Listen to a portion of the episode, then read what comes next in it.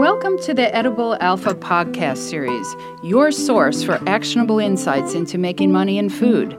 I'm Tera Johnson, the Tera's Whey Lady, and we're here to talk to a wide range of stakeholders about what it really takes to grow a financially viable food business.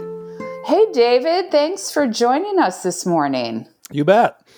It's um, it's always good to talk to you, and I think the best place for us to start is to have you just introduce yourself and the Good Acre. Okay, my name is David Van Eeckhout and I'm the Farm Program Director at the Good Acre, which is a food hub that's based in St. Paul, Minnesota. Um, the we have our fingers in a lot of different pies at the Good Acre. We we are a, a wholesaler of product that we buy in. We have classes. We um, provide technical assistance to farmers, which is a big part of my job and what I do, and look for opportunities for farmers um, to market their products. And um, we also have a farm share that uh, we aggregate produce for uh, amongst farmers. Um, we do some uh, training for um, culinary workers to move into the school system because we do some farm to school wholesale. Um, so we, we, we, basically have a lot going on. We have a commercial kitchen and makers in there working too. So there, there's always a lot going on there. In fact, so much so that most of us office elsewhere because there's really no room for actual people working at desks there. that is so crazy because you have a fairly big facility. So it's it's it's so great to to hear about all all your growth. It's awesome. Yeah, I mean, it was a facility uh, built by a farmer, you know, and so yeah. that farmers don't think about office space. Right, right, right. Well, let's let's back up then and talk about um, the beginning of Good Acre. So, um, were you there right in the beginning or soon after? No, I, I came in a couple years after it began. It's okay. It, has been open about six years now. Okay. And um, it kind of started. Uh, Rhys Williams, who's the executive director, uh, was approached by a funder to say, mm-hmm. you know, here's something we would like to start, and we were interested in you starting it. Mm-hmm. And he said no, and they and they went away, and then mm-hmm. they came back and said, no, really, we would like. We're and he said no, and they went uh-huh. away. so you know, after some resistance, he he uh, was convinced that that this could be something interesting for him to do, and. Um, mm-hmm and then they they had the funding to be able to start with a new facility, which is a a, a huge uh, you know opportunity for any right. organization, obviously. Um, so they built a, a new facility. It's uh, got three very large walk-in coolers. I don't have square footage off the top of my head. Um, and then a walk-in freezer and uh, warehouse space that accompanies that, and then mm-hmm. also a classroom and a commercial kitchen. Um, so it, it, it was kind of built as as a Swiss Army knife of a facility mm-hmm. for for kind of what the vision was for the organization, and mm-hmm. um, and for the most part, that's been pretty accurate. You know, mm-hmm. it it hasn't you know other than like I said, office space, but um, it, it, it's worked out pretty well having that mix of resources available for people in the community. Mm-hmm. Mm-hmm. And and when you originally started, was the focus um, like farm to school wholesale? Was that kind of I really think, the start, or yeah? I mean, it was kind of in that that uh, ecosystem of a lot of food hubs, you know, mm-hmm. starting out, mm-hmm. and um, so yes, I think because that was also kind of the you know mo of a lot of the food hubs that were starting out that was also you know what was the thinking initially with this one is that uh, farm to school wholesale you know building enough of a customer base to have a large wholesale volume to be able mm-hmm. to eventually support the organization and mm-hmm. because Rhys had come from uh, a farming background including a csa background you know one of his first things that he did there was to start a farm share program. I mean, we call it a farm share. It's like a CSA, but mm-hmm. it's it's not it's not a true CSA because it doesn't have that shared risk component that an actual CS a farm based CSA would have. Oh, so people don't pay you ahead of time.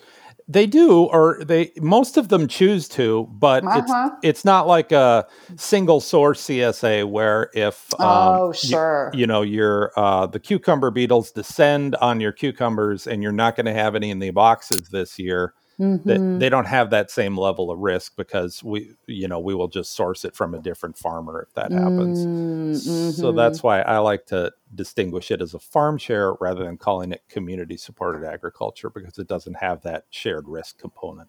Oh, interesting. Yeah, that and that makes a lot of sense. So, okay, so when you when you started up, you kind of had these two prongs to the organization, and your um, let's talk with, about wholesale first. So your uh, primary markets are around the Twin Cities, right? For wholesale? Yeah, or? pretty much exclusively in the Twin Cities. Um, mm-hmm. And really started with the schools. Um, mm-hmm. There was some, you know, initial funding around farm to school uh, when they were starting up that kind of, you know, gave that a leg up and mm-hmm. made it move pretty quickly.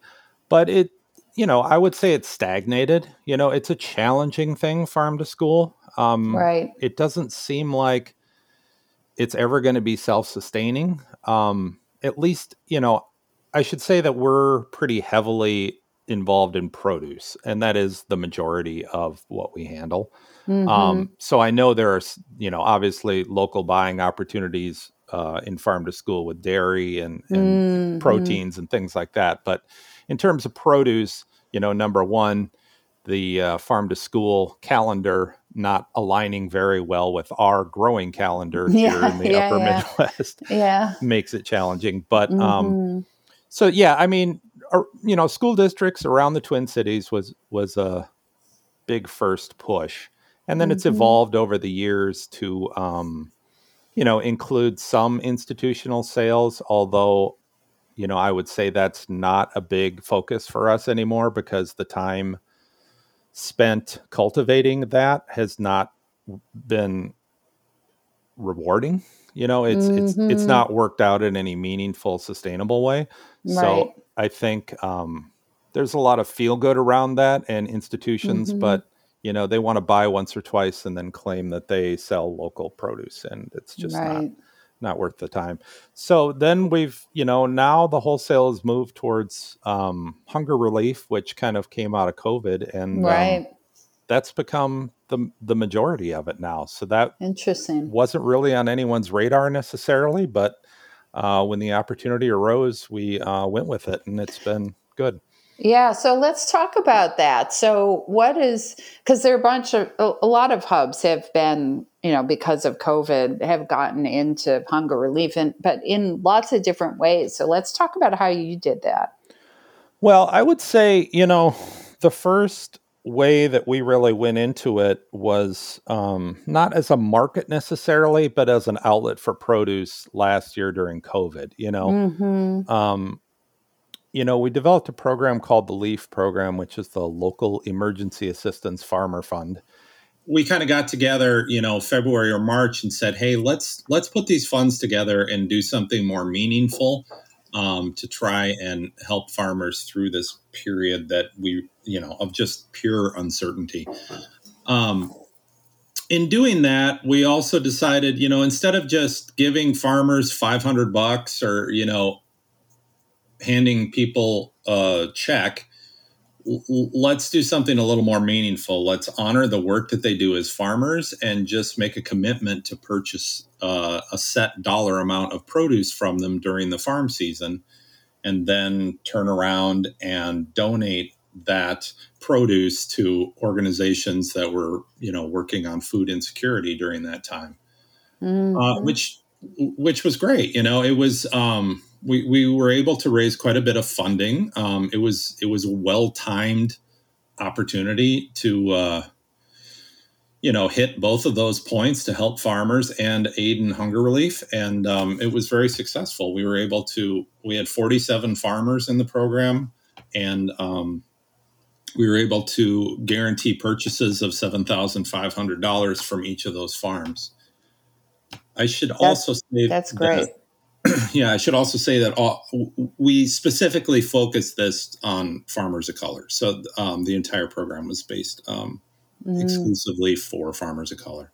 Mm-hmm. Um, we have a large Hmong uh, farmers market cadre of farmers here around the Twin Cities. So that was really that was really a big priority is to help those farmers because they didn't have access to other markets. They couldn't just pivot to wholesale like um, some farmers could. Right. Right. So okay. So so you um you were buying at um would you buy at wholesale price or were you buying it closer to what they would get at a farmer's market? Yeah, that was one of the intentions was to try and get pretty close to farmers market pricing. Um, uh-huh. And and so that that is what we did. Sometimes we were, and as you well know, you know, farmers market pricing can vary widely mm-hmm. depending on whether you're, you know, downtown near the Capitol in Madison there, or if you're out mm-hmm. in the mm-hmm. middle of nowhere, you know. So right. I think we, we, were shooting for farmers market pricing, and um, we overshot it in some cases, and we undershot it in other cases. But I think it came out pretty good. Um, it didn't end up being a, an issue really. Most farmers were pretty pretty happy with the prices they received, and in mm-hmm. some cases, it did probably siphon off product from other going in other channels because the price was so good. Mm-hmm. Mm-hmm. So, all right. So, and you you collaborated with some other organizations on this. So, um, you know, are, were those organizations that were already working with farmers of color, or? Yeah, I mean, definitely. You know, so the the main collaborators on it were um, the uh, Mill City Farmers Market. So, I mean, they're obviously a farmers market in downtown Minneapolis. Um, mm-hmm. So, they obviously have a lot of farmers who are farmers of color already at that market and had people who could feed right into the program. Um, Lake uh, Co op, which is a co op in the western part of the Twin Cities. And mm-hmm. um, then uh, HAP, which is the Hmong American Partnership, which is an organization that supports um, the Hmong community in a whole bunch of different ways, from business technical assistance to uh, busing for uh, charter schools that are part of the Hmong community. So, um, yeah, I mean, I think most of the partners were really already um, deeply committed to working with farmers of color and and had the uh, relationships built already, so mm-hmm. that we didn't have to we did have to do some relationship building, but we didn't have to start from, you know, square one with relationships and then try and really build some trust in the community before we could get people to take part in the program. Right, right. So that so um so how was how did you distribute the food? So the uh, again working directly with the partner organizations um, basically just had anyone say, "Do you have places that are that are struggling right now and, and need help?" Rather than going, I mean, we could have just picked up the phone and gotten rid of all of it to a, a, a large food bank, um, right? because there was you know huge demand, but they also had huge supply. You know, at mm-hmm. that time mm-hmm. too, the food the you know mainline food banks did. So uh, the, one of the partners, uh, HAP, they uh, actually work with uh, three Hmong charter schools around mm-hmm. the Twin mm-hmm. Cities, and uh, those the families in those charter schools uh, were definitely you know had a need, and mm-hmm. they were packing. The charter schools were going to pack bags of produce and other um, food items for the families as the kids were doing online schooling. So that's that was really the first big outlet was working with those three Hmong charter schools. Um, mm-hmm. And then, you know, ultimately during the whole year, that ended up being where the majority of the produce went was to those three schools, which is great because it was direct. It was um, really appreciated. And a lot of times we were buying produce from farmers within the community and the food was going back to the community. Mm-hmm. And so mm-hmm. They were, a lot of the items were culturally specific. So it, it uh, it was really a win-win to make that partnership with those places for the food to go also because it kind of completed the whole cycle. So you ended up doing farm to school anyway. Yeah that's true. Ironically. At a much larger scale than normal. Yeah yeah so that's interesting. So you ended up doing it um, so this program ended up being bigger than just your farm to school is normally. Yeah, yeah, it did. yeah, yeah. So, are you going to continue this? Yeah. So we um we do have some funding to continue it for this year. We have about sixty farms that have applied to be part of the program. Mm-hmm. Um, unfortunately, we don't have as much funding as we did last year, so we're going to have to pick and choose a little bit, which is which is a bit more of a challenge, you know, mm-hmm. pick winners and losers when uh, really what we were trying to do is is support the entire community. But the reality is, it, it was well received last year. The uh, farmers loved it, the food recipients loved it, uh, and the funders loved it. You know, so I think the only thing that's keeping us from getting as much funding uh, in 2021 as we had last year is just last year there was just funding in, in crazy ways you know i mean it was right. it was not hard to fund the program last year. Things have, right. things have tightened up considerably this year. Right. Like we're going back to you know a little bit more back to normal. Yeah. Yeah. Yeah less less crisis mode. Right right. But do you do you guys see this as an ongoing program now? I think uh I think we need to see. Obviously, it needs to be funded. You know, it's, right? It's not since there is no revenue component to it. It's not going to self sustain.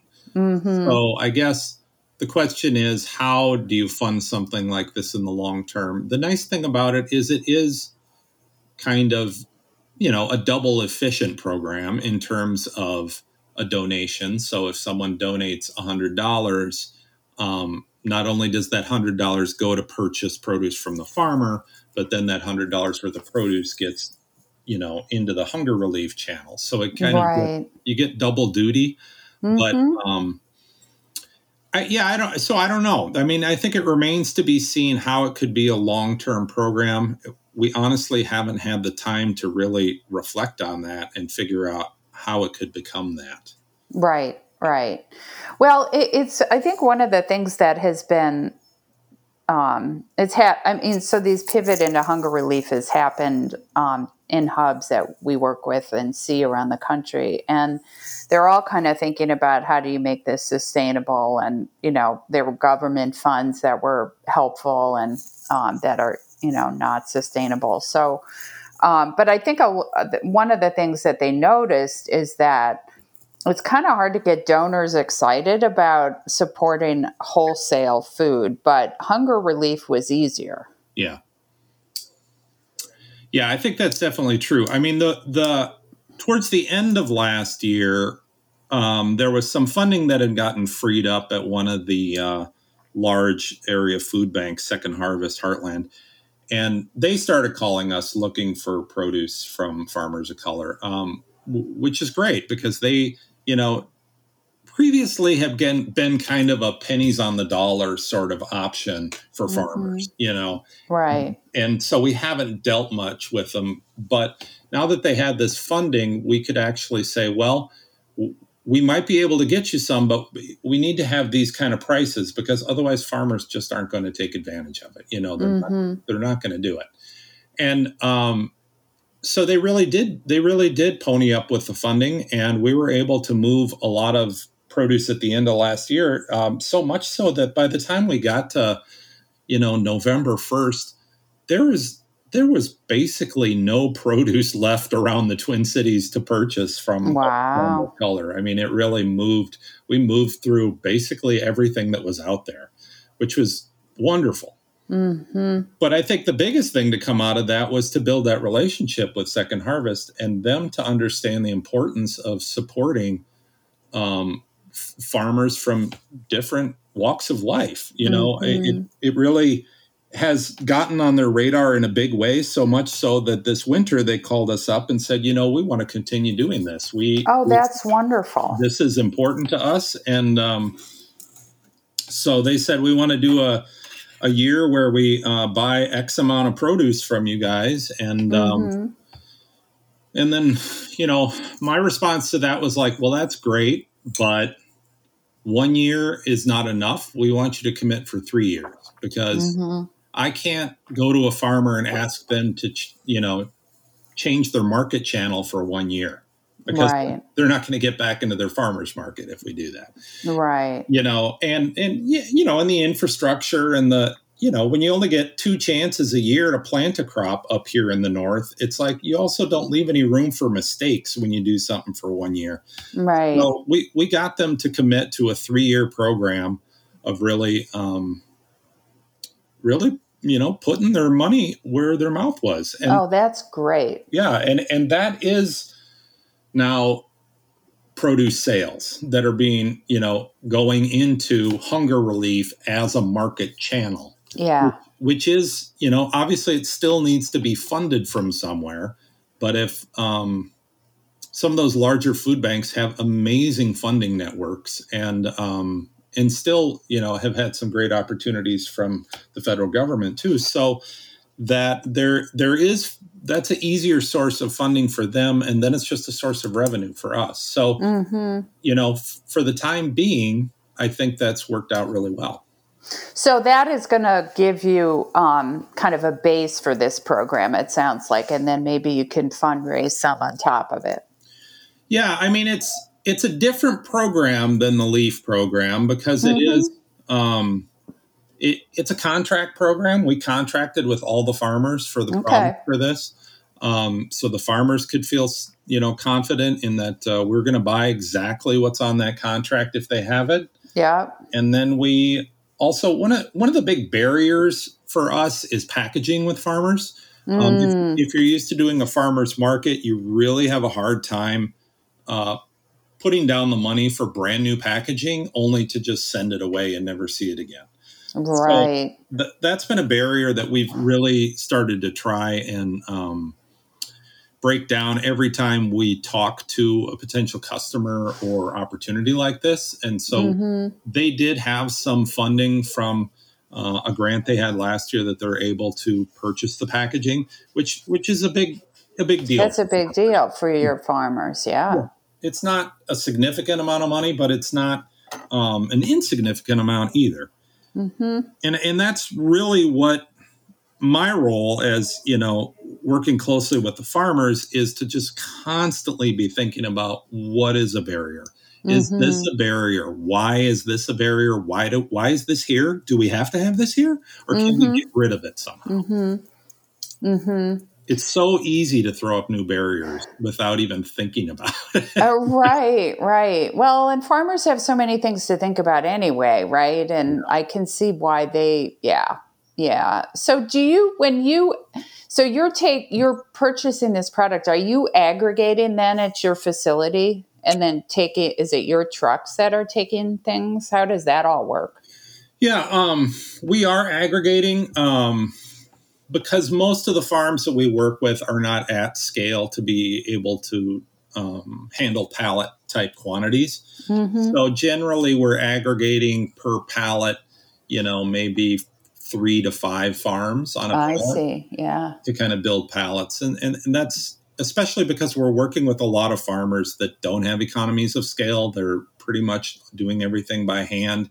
You can't expect uh, you know, one farm to clean, you know, 50 cases of scallions for your delivery. It's just not going to happen. You know? Right. So, yeah, we're, we're aggregating um, across multiple farms. And then we are, it, it really depends. The deliveries, for the most part, Second Harvest will pick up some product, but for the most part, it's our truck that's taking it over to them. Mm-hmm. Right. So this is not an oper- this would not be possible for these farmers to supply second harvest on their own because you you're doing something that second harvest can't yeah they can't do right yeah we're doing something second harvest can't do and doesn't certainly doesn't want to do and and then we're also doing something the farmers can't do which is that that communication right. and that hand holding that goes along with you know these aren't you know 400 acre farms they're not going to have you know pallets and pallets and pallets of stuff and mm-hmm. they may not have ever dealt with wholesale before so i think you know one of the ways we're kind of trying to frame it right now is is the leaf program is kind of our our entryway to wholesale for farmers in mm-hmm. that it's very flexible and they don't need you know they can bring in whatever they have whatever Mhm. quantity they have as long as they don't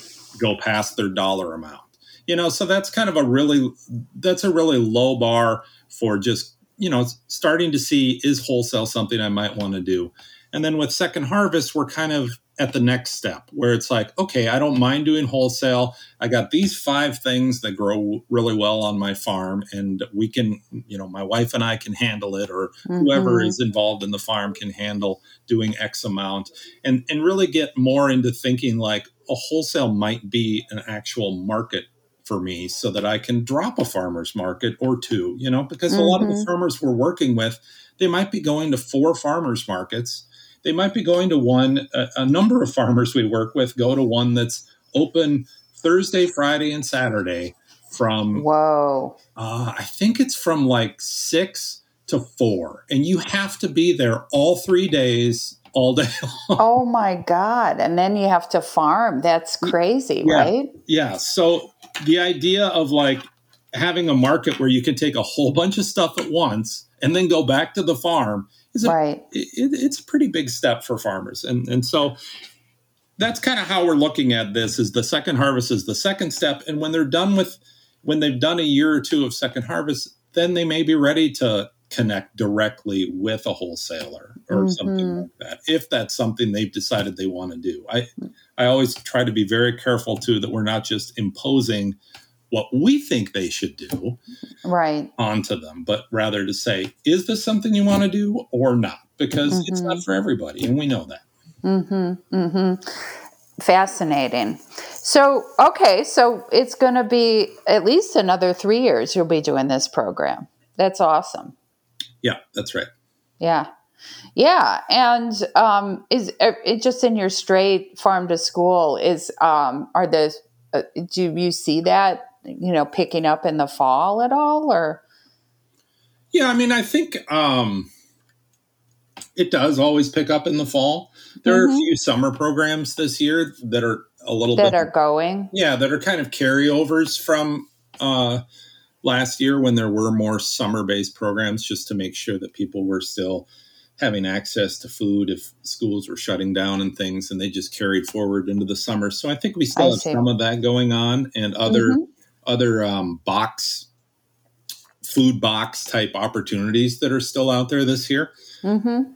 And um, but as far as the schools in general, I don't know that we have a lot on the books in terms of calendar. You know, our wholesale guy is probably the best guy to answer that question. But um, you know, it's it's it's a challenge. Scheduling out farm to school is a challenge, just because farms farms want the information in February or January. Right. And schools want to provide the information in August. Yeah. yeah. Right. it's like always, you know, trying to figure out how to do that. It has been challenging, and it continues to be a challenge. I think you have, you know, the larger districts are much better prepared to, you know, really put out a, a you know, a call for bids, you know, early on in the spring, so that farmers can be ready for them. You know, Minneapolis or St. Paul, but you know, they also you know they also burned some bridges last year with covid when when they did have contracts with farmers for farm to school the the larger districts did and then they had to just shut down and say you know what? Those know. we can't we can't fulfill those contracts. And it was a you know it was a 911 everybody understands it was an emergency but it still has got to leave some farmers with a little bit of a bad taste in their mouth Right, right. Yeah. So it'll be interesting to see, you know, kind of how that all how that all restarts. It yeah. And so shifting a little bit now to to your CSA, that how did that do last year? Well, like everything, it went bonkers. You know, I Right. mean, we're we're we're pretty uh, careful to not oversell it, Mhm. um, and and so we, you know, we cut it off. It was sold out by I don't know April first or something. Right. Um, Wow.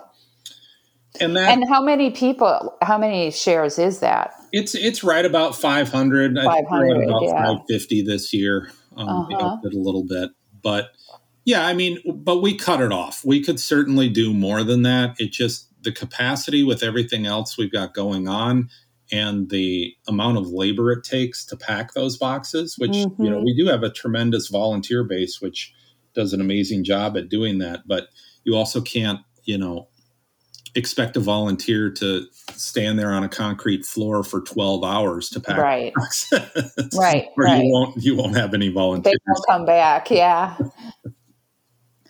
that's amazing so so it was really successful um yeah and uh, do you guys think that's going to sustain too yeah i mean that, that's been the most consistent thing you know it's uh I mean, Rhys did really start out with that program, and it it continues to be a very consistent. It's you know it's a revenue generating program, which is great. Um, it uh, has consistently grown. It you know obviously they have had to spend a lot less time marketing it the last two years. You know they used right. they used to do a lot more legwork in terms of going into businesses and um, you know talking to organizations about having a pickup site at their place of business.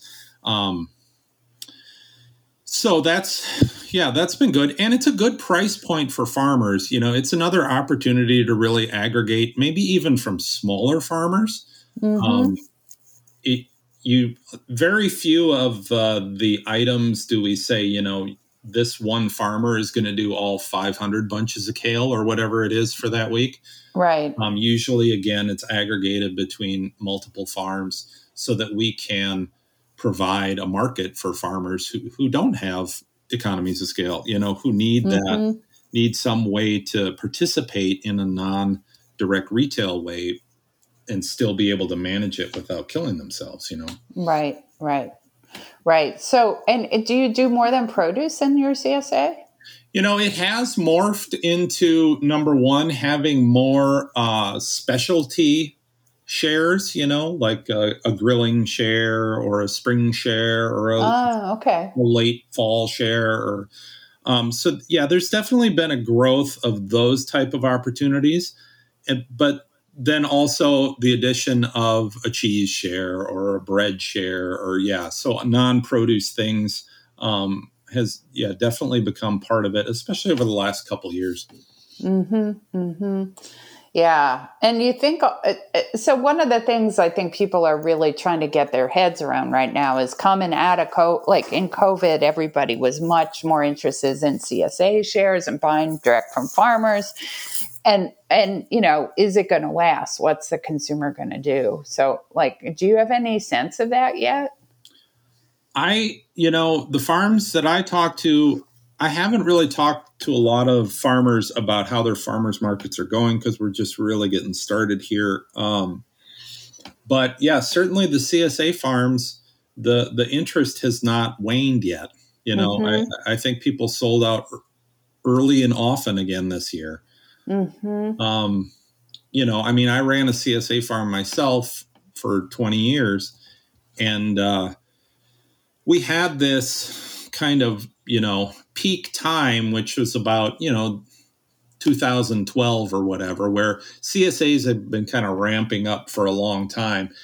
And it kind of peaked right about then and then mm-hmm. slowly mm-hmm. started to taper down. I mean, I, I, know we saw this around the Twin Cities, and I, I, I, think I've heard the same kind of around Madison too. Yeah, no, definitely. And um, so this is definitely a reverse of that trend. Mm-hmm. Um, and I don't know totally what the factors were in that trend slowing down in the late 2000 teens. So I don't know if those factors are still in place so that we're going to see that kind of slow down again after we kind of get past the when COVID gets a little more in the rear view mirror. Mm-hmm. But I don't know. It's a good question. I, I, I mean, there are so many opportunities to purchase local or organic or whatever which is which is what i saw as a big reason why the market kind of started to slow down when you could buy organic bananas at the Kwik Trip or whatever. Yeah right it right. was, it was like it, it was everywhere and there was a farmers market on every corner in every neighborhood you know so that it was like you don't have to just go to a csa like you really did when i started our farm in 2002 you know that was kind of your only mm-hmm. option. So those other opportunities to purchase local and organic food still exist, and some of those have grown also. So I don't know. And, and then we have all these uh, box companies, you know, that have tried right. to come into the space and and do something. Um, uh, thankfully, around the Twin Cities, they really haven't gotten a strong foothold. People around the Twin Cities seem pretty interested in supporting farmers directly. Mm-hmm. But yeah, yeah, and I wonder if that, yeah, but it remains to be seen, right? Like, I, I mean, for us, we go, okay, well, once you experience getting food directly from a farm, why would you go back? But I don't know the answer to that, right? Yeah, I mean, unless you're missing something that you really want to be able to get from a farm, you know, whether it's meat or chicken, right? You know, something right. like that. Mm-hmm. Mm-hmm. Do you guys inter- do um, work in meat at all? Do uh, I, like are you doing any meat move uh, like is there a meat share with your csa or something? So you have kind of a window into processing. Yeah. I'm, I'm bringing that up because i just did an interview with somebody who opened a meat processing facility believe it or not in the middle of covid. They were planning on it. He and a group of investors bought something that had shut down. Um, and so um, and then they they opened it again. And he said the first nine months they were open they were completely booked. And then suddenly this spring the demand just fell off a cliff. And it's been this way for meat processors other meat processors too. So it's like um, the crazy oh my god i got to get a, my you know quarter beef thing. Um, kind of worked its way through the system and now we're kind of back to where we were. And I, I, was wondering if you had a sense of what that looks like in minnesota. Yeah i am i am not that tied into the the meat uh, side of the business. You know I, I our farm share kind of limits itself to cheese and eggs as you know in terms of protein. We yeah. haven't we haven't really done a foray because you go into meat and then things need to stay frozen. And, right. it's a whole nother level. Yeah. It's a whole nother level that we haven't taken on yet. Mm-hmm. But, but yeah, I mean, I've definitely heard what you're talking about. Um, for the most part, people are, it seems like people are able to get access to times at the local lockers around here. Mm-hmm. You know, yes, it's pretty full, but if you have an existing relationship, it seems like people are able to make mm-hmm. it work. And, you know, we still have a fair number of small lockers here in Western yeah. Wisconsin. Mm-hmm. Um, I don't know because I live in River Falls. I don't know the situation as well um, in Minnesota, but I do know that Minnesota Farmers Market Association and others have been, you know, the um, uh, Minnesota Institute of Sustainable Ag has been working closely with a number of growers trying to find better opportunities for processing because it has been, I mean, last year it was just a ridiculous challenge. Yeah, no, last year was bad. Um, and again, it was this sort of the snake swallowing the elephant thing, right? That everybody suddenly was going to the grocery store and seeing empty meat shelves and deciding they needed a quarter or half of beef. you know, that that's my other thing. I'm working. I work with some. We work with some direct um, marketing farms, right? And and the meat people went through. Oh my God, crazy ordering, and their orders have tapered off too, which is why the lockers are. You know, it sort of ripples through the system, right? But then there are things like chicken that there's one poultry processing plant and pretty much all of Wisconsin, right? So there there definitely definitely obstacles. And you guys I mean, you're a great example of an organization that actually I mean, you were designed to to to fill a gap in the supply chain, right?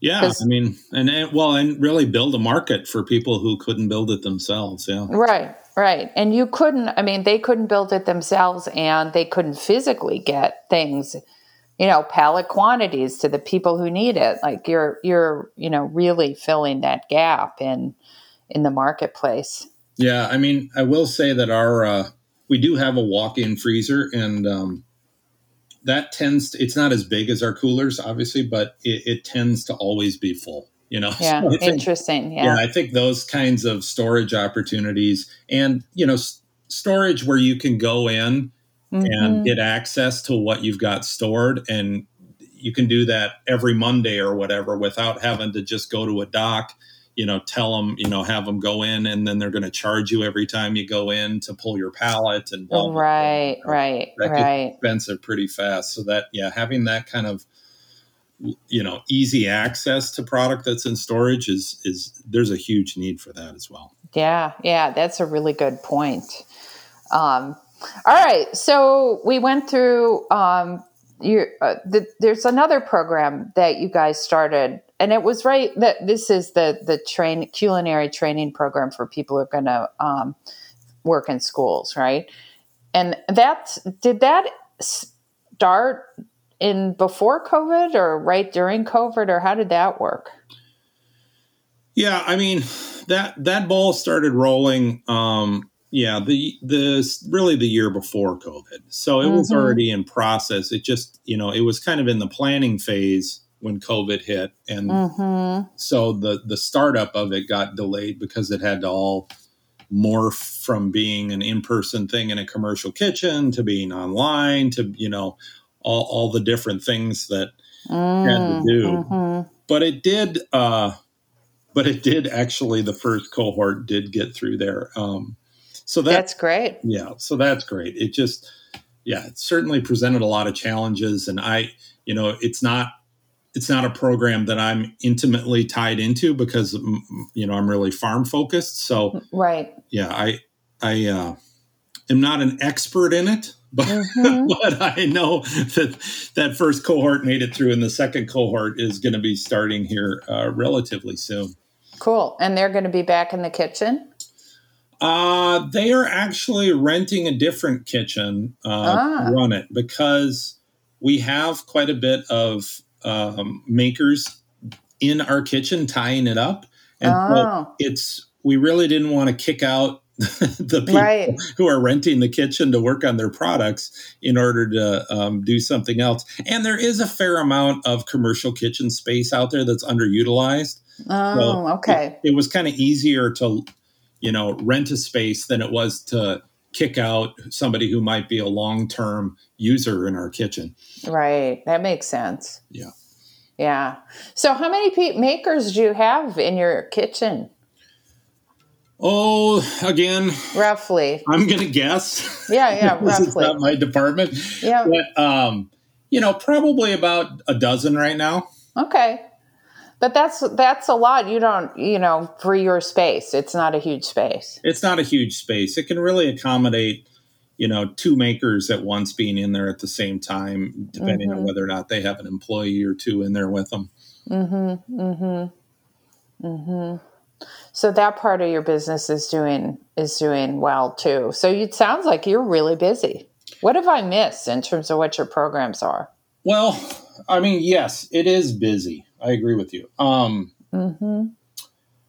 What have you missed in terms of programs? Uh, you know, there are, you know, farm to school is, we talked about that a little bit. We used to do more um, actual training of uh, staff in farm to school kitchens and that's mm. that's kind of obviously slowed down last year because um, no one was open right um, and, and, i don't know if that's going to really pick back up or not we also used to do ki- uh, cooking classes too but we we got rid of that with covid and i don't think that's going to come back right um, running out of kitchen space. Yeah, it, running out of kitchen space. There has been talk of like how we could have a, a, a, larger space in the kitchen because there's there's a fair amount of demand for that, but there's a fair amount of demand for everything, you know. So it's it's it's hard to figure out where you would um, cut one thing in order to do right, right, right, right.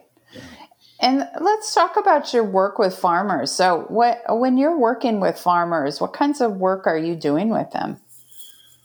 Well, um, you know, everybody likes to use the phrase technical assistance, mm-hmm. you know, which, um, generally in the in the uh, farm uh, service world means more financial assistance than production related assistance.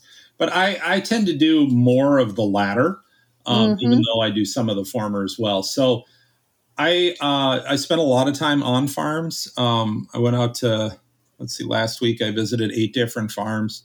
Um, and we really start out with you know it depends where the farmer's at you know? So it's like yeah. what are your needs right now you know, with a lot of new farmers that we have coming in with part of the second harvest program or other wholesale related programs, you know, sometimes it's just to get out there and say, hey, I'm here as a resource. If you have questions, um, let me know. And it's and it's also a good way to do some of the sometimes we have requirements from a customer that they need this and that for their food safety um, records for any farmer that's selling in excuse me. And um, so that's an easy way to get rid of that barrier is to have me go out to a farm and say hey we have these couple questions about food safety practices for your farm and i can i can write that up for them so they don't uh, you know i'm not going to just call a farmer and say hey would you mind just doing a food safety plan for me yeah right. Because you know that's that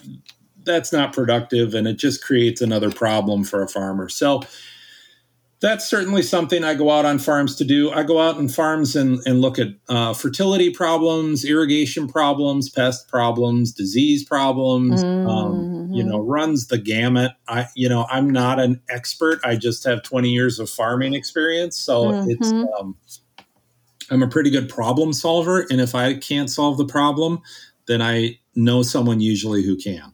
Mm-hmm. You know, and mm-hmm. that's you know for a lot of the Hmong farmers, they don't have access to that. They're not as comfortable using university extension, um, even though it's getting a lot better than it was, say, five years ago. But mm-hmm. it's still there's still a barrier there in terms of talking to people, and then there's just simply the fact that when you have a, a large farmer base that is renting land, it's really hard to know where they're farming and where they are. Right. You, you, know, so it's really making some of those connections, being maybe the first person besides the farmer's family who's ever walked onto their land and said, mm. Oh, all right, this looks good. Or that, oh, you're doing it that way. Let's, you know, have you thought about this? Because I have a lot of farmers who do it like this. And, you know, it they've never had that kind of interaction with anyone before. So it's farmers are pretty um, open to that, provided you've spent some time building a relationship, which is obviously another large part of the work I do is just building relationships. Sure, sure. Yeah. So are, are these farms, um, like uh, how big are they? Just how much land are they cultivating in general? Um, it really varies. Uh-huh. So we have certainly farms that are up, you know, over 10 acres but for the most part, they're down in the three to four acre range. Okay. Um, I think but that's a. I mean, four acres is a lot of vegetables. It's a lot of vegetables, especially when you maybe have one cultivating tractor and and, and not much else, and yeah, everything's handwork besides that. So yeah, I would say you know I I did put that as a question on the application for the uh, LEAF participants this year. Like you know how many acres do you have in production, so that I I am able to. It's really an aggregation of land too, because it's like yeah, they may be 60 small farmers applied to, applied to this program, but those 60 small farmers represent 500 acres of production.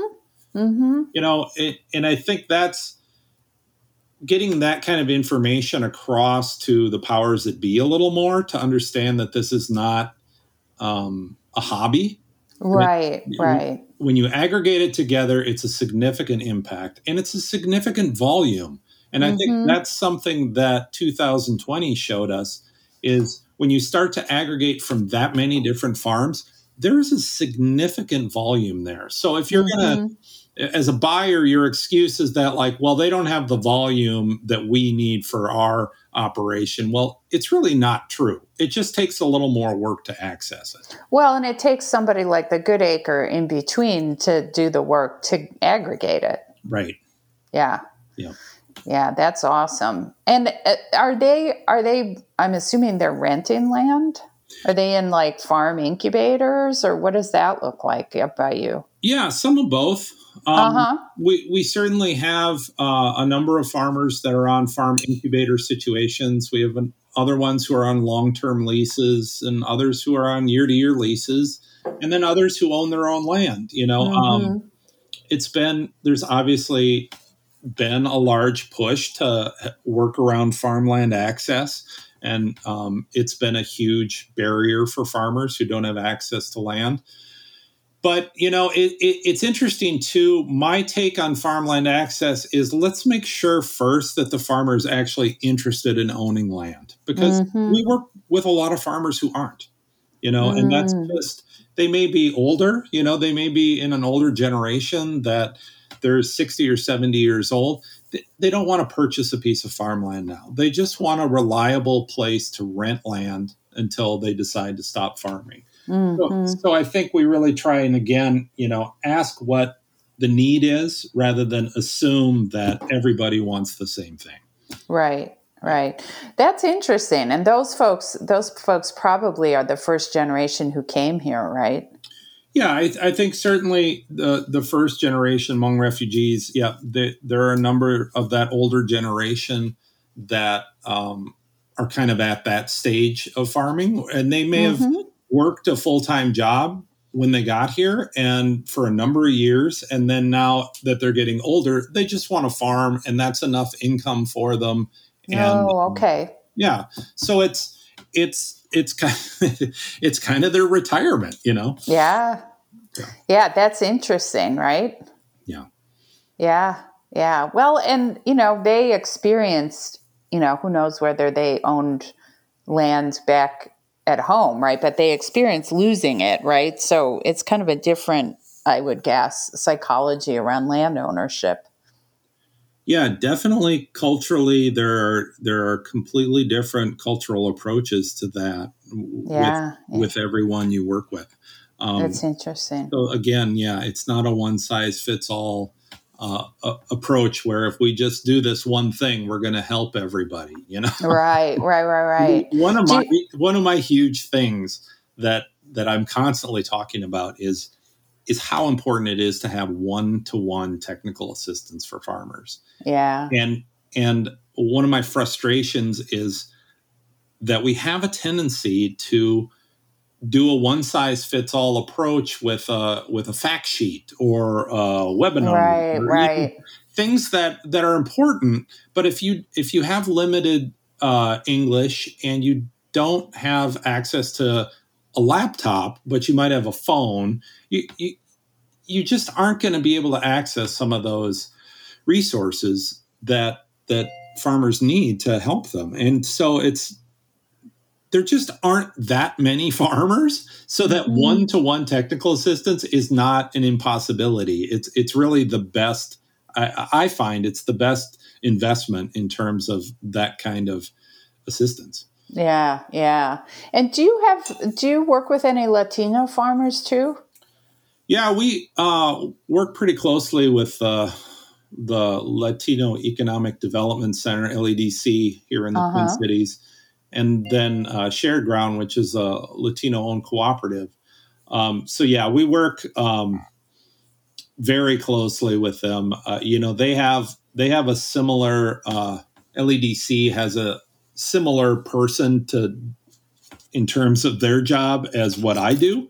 Uh-huh. So yeah, the, he and I communicate frequently and have uh, discussions about this stuff. So yeah, it's uh, cool. It's been you know, I think in the Latino community, because they're, and, and I'm not speaking for the Latino community because I am not a part of that community, but they don't have access to retail markets like the Hmong farmers have really embraced.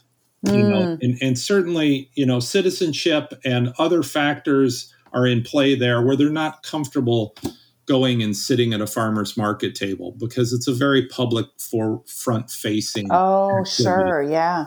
You know, and so uh, the the Latino farms have trended more towards wholesale, but it's been a challenge too. You know, I mean, having good technical assistance uh, for those farms has has been important, but they've really been hit by disease and climate change related issues as they've moved into wholesale. And so it's made it challenging for them to continue doing it. I, I, I, think a lot of the Latino farms we work with are looking more closely at livestock now hmm. um, because produce has been a challenge. You know, it, it's a challenge growing produce in this climate right now.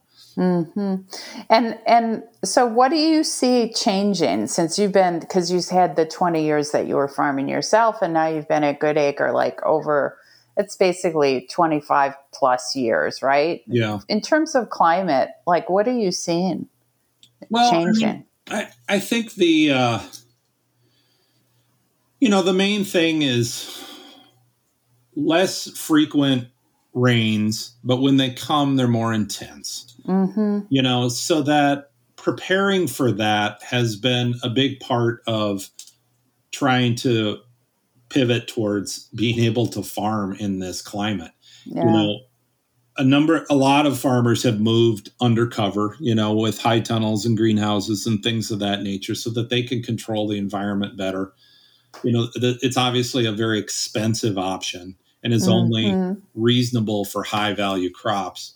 But um, you know, I, I I think that's been the biggest change is is the rain. You know, it, it's we're supposed to get more of those types of events. Right. Now, this year so far, that's not been the case. We're obviously feeling a little droughty this year. Um, so there on that side, irrigation is an importance in any year like this, where you have a lot of heat and a lot of drought. So making sure, you know, obviously farmers on rented land don't have access to a mm-hmm. well for irrigating. Um, that's a real challenge for farmers. Um, we have a lot of farmers that, you know, end up renting marginal land because that's all that's available to them.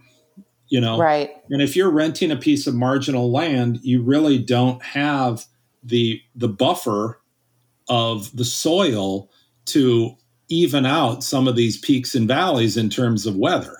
Right. You know, so if you're renting a piece of sandy ground right now, it you you're living in a world of hurt because it's mm-hmm. just you can't get enough water on and a lot of times you might not even have access to the water. So I think that's been a real challenge for the farms is like how can we find them land that isn't marginal that they mm-hmm. can have mm-hmm. long-term access to. Yeah. it's just you you can't change the soil no matter no matter how much cover crops and compost you can bring in you're still you're still just you know putting a little powdered sugar on top of the cake it's mm-hmm. it's so i think that's been something we really think about a lot is like how can we get farmers access to land that isn't just the worst land that someone has because right so that, that's it's it's not the marginal yeah. land. Yeah. Yeah. Yeah. That that yeah, that and that's interesting because a lot of incubators and stuff are set up on places that are marginal. Yeah. Yeah, it's true, and it's unfortunate, and it's just part of the long history of getting you know access to marginal opportunities for uh, you know communities of color. So, it soil is yeah. I mean, getting farmers access to prime farmland with irrigation is just a huge thing that could make an amazing difference for farmers. Mm-hmm. But it's heavy lifting, you know? Mm-hmm. Yeah, yeah. Well, I mean, what's interesting is that conventional agriculture and large scale agriculture is is experiencing the same things, right? Like around the upper, well, around the whole country. I just read something. Shelby in our office sent me something that about farmers in the West just just giving up because shipping their livestock because it's so dry. Right. Pulling down, cutting down trees, like there's just no point. Yeah. So yeah, yeah, you know, for for people like us who have been doing this for a while, you think um, we kind of knew climate change was something out there and coming, and kind of thought it would be down further down the road than it turns out it is, right? For yeah. agriculture. Yeah, I mean, I think the other thing that we're really that I'm seeing is, um, you know, pest and disease is shifting too. Yeah. You know, it, we're we didn't used to have. I mean, I know you guys have are well uh, familiar with Japanese beetles down there in Madison, but we didn't. Oh yeah, we didn't used to have them here. You know, and not that uh, long ago, five years right. ago, it was you know, except maybe right in the city center, they were not a real issue. But you know, them and other pests are making their way north every year. You know, we're having new stuff. We're having new diseases that we didn't have to used to even worry about because the humidity levels are staying consistent all summer long. We don't dry out. Mm-hmm. And now, right now, we're in a drought, so not as much of an issue this year, but it could change in a week. You know, who knows? Right. But yeah, that's definitely the uh, ability to come up with new varieties that have resistance to new things. Is it takes time, and right. it doesn't unfortunately, a lot of the farmers we work with also may not have access to the latest seed technology in terms of you know something that's resistant to mm. multiple races of downy mildew for example or or uh, black rot or whatever it is um, a lot of our farmers are using the same seed over and over. They save seed. And right. another you know part of the education i try and do with farmers is like hey you know what is this problem you have? You know let's check it out. And is there something is there a variety that's resistant to it? Mm-hmm. Wow. It, yeah so helpful. I mean and if you think about people for whom english is not their first language right just to even do the research they would need to do to figure out what the solutions would be and what the variety options would be that's a lot. It is a lot. And it's, you know, and, you know, the only way you know that is looking at your big, colorful seed catalog that might have, you know, eight or 10 different abbreviations for different disease resistance oh, Yeah. Mm-hmm. And yeah, I mean, it's literally just saying, okay, these this this is how they're abbreviating this disease in this catalog. Wow. look for this. I mean, just some of that information that you know white farmers take for granted you know because mm-hmm. it's just been part of the ecosystem the whole time a lot of other farming communities they they haven't had that same opportunity to you know engage with those publications or anyone to talk about that with them. Right right. So what do you think is what do you see in the future for Good Acre well, I think it's uh, you know I, I think the future is really exciting with you know hunger relief as a market opportunity. Mm-hmm. Um, I think it's really exciting to continue building strong relationships with farms. Mm-hmm. Um, it building relationships with farmers from different cultures is is really challenging. You know, I, I mean, I'm a shy Midwesterner. I'm not. Uh-huh. I'm not a. I am not a gregarious uh, extrovert out there, glad handing every farmer I see. You know, it it's a challenge for me, but I think it's a challenge for everybody who is trying to really make an impact.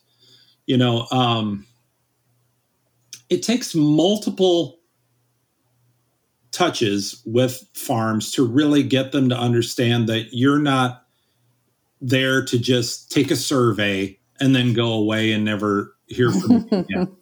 you know, right. which is kind of the the mentality, unfortunately, of of the um, the state and the you know, it's like, well, how can we get more of these farmers to answer this survey? Well, right. You have to build the relationships. Yeah. it takes time and it costs money. Mm-hmm. You know, you have to make the commitment. So I, I do think we're seeing a, a shift in that um, more of these government and uh, academic agencies are starting to really understand that more and they're starting to put resources there. I, I just hope it's a lasting change and not just one that's coming out of COVID.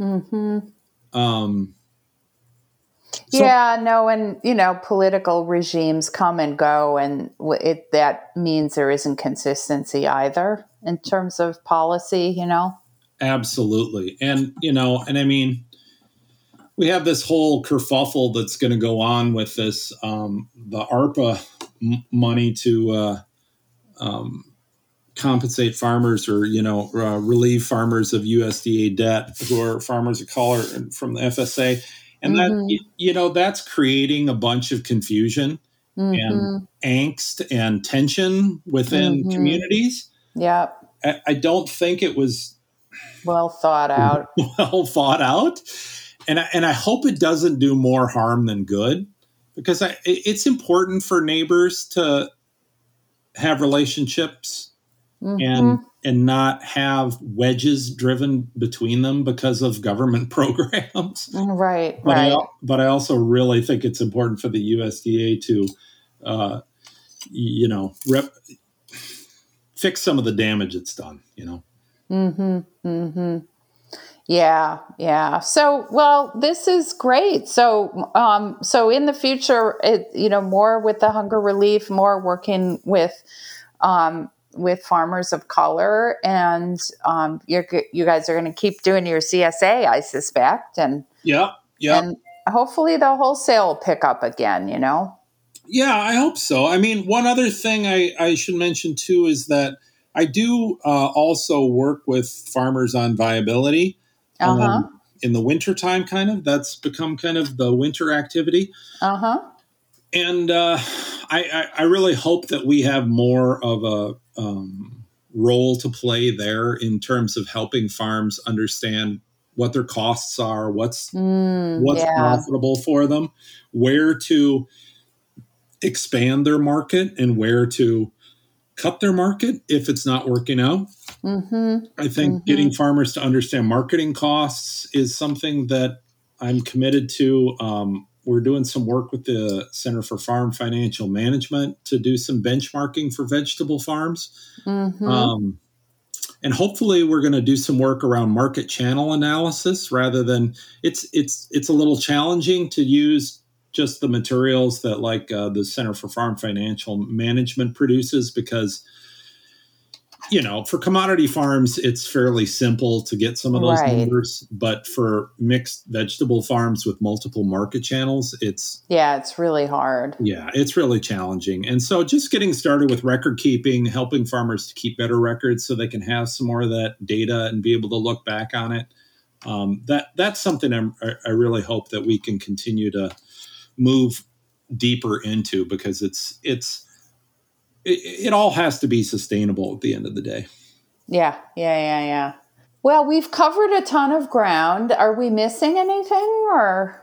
I'm sure we are, but yeah, there's true.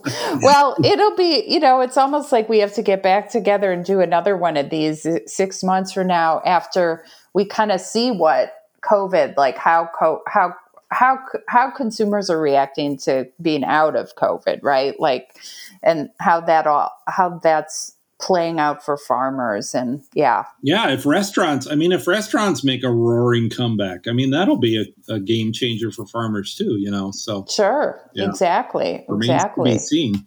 yep yep well I don't know. Early indications are they're coming. So coming back, I uh, my was talking to oh, uh, the the farmer that I get my CSA from, he he I do a pickup at a farmers market that he goes to, and he was saying that it, he was like this week was the week when all of his 20 restaurant accounts called him and said they're opening up again. Wow. Yeah, and in Madison. So hopefully that'll happen in other places as well. Yeah, hopefully uh and people hopefully people go out to them. You know? Yeah, well, there's that too. Um, people tell me that, well, you know, you live in River Falls. I'm sure there have been re- packed restaurants and places around you throughout the entire pandemic. So, you mean bars, but yeah. Yeah, I do mean the taverns. Yeah, the, yeah, that, that part of our culture. yeah. Uh, but they probably weren't buying direct from farmers yeah. anyway. So, yeah. Uh, yeah, no, it seems like they're coming back here in Madison anyway. So that's that's good. We can cross our fingers that we can continue with this path, you know? Yeah. That's yeah. that's really all we can do is just see how it shakes out. Yep. Well, thanks. This has been great to visit. Yeah, super nice to chat with you, Tera. Thanks for listening. You can get more podcasts by subscribing on iTunes or your favorite podcast app. And you can learn more about Edible Alpha by visiting our website at ediblealpha.org.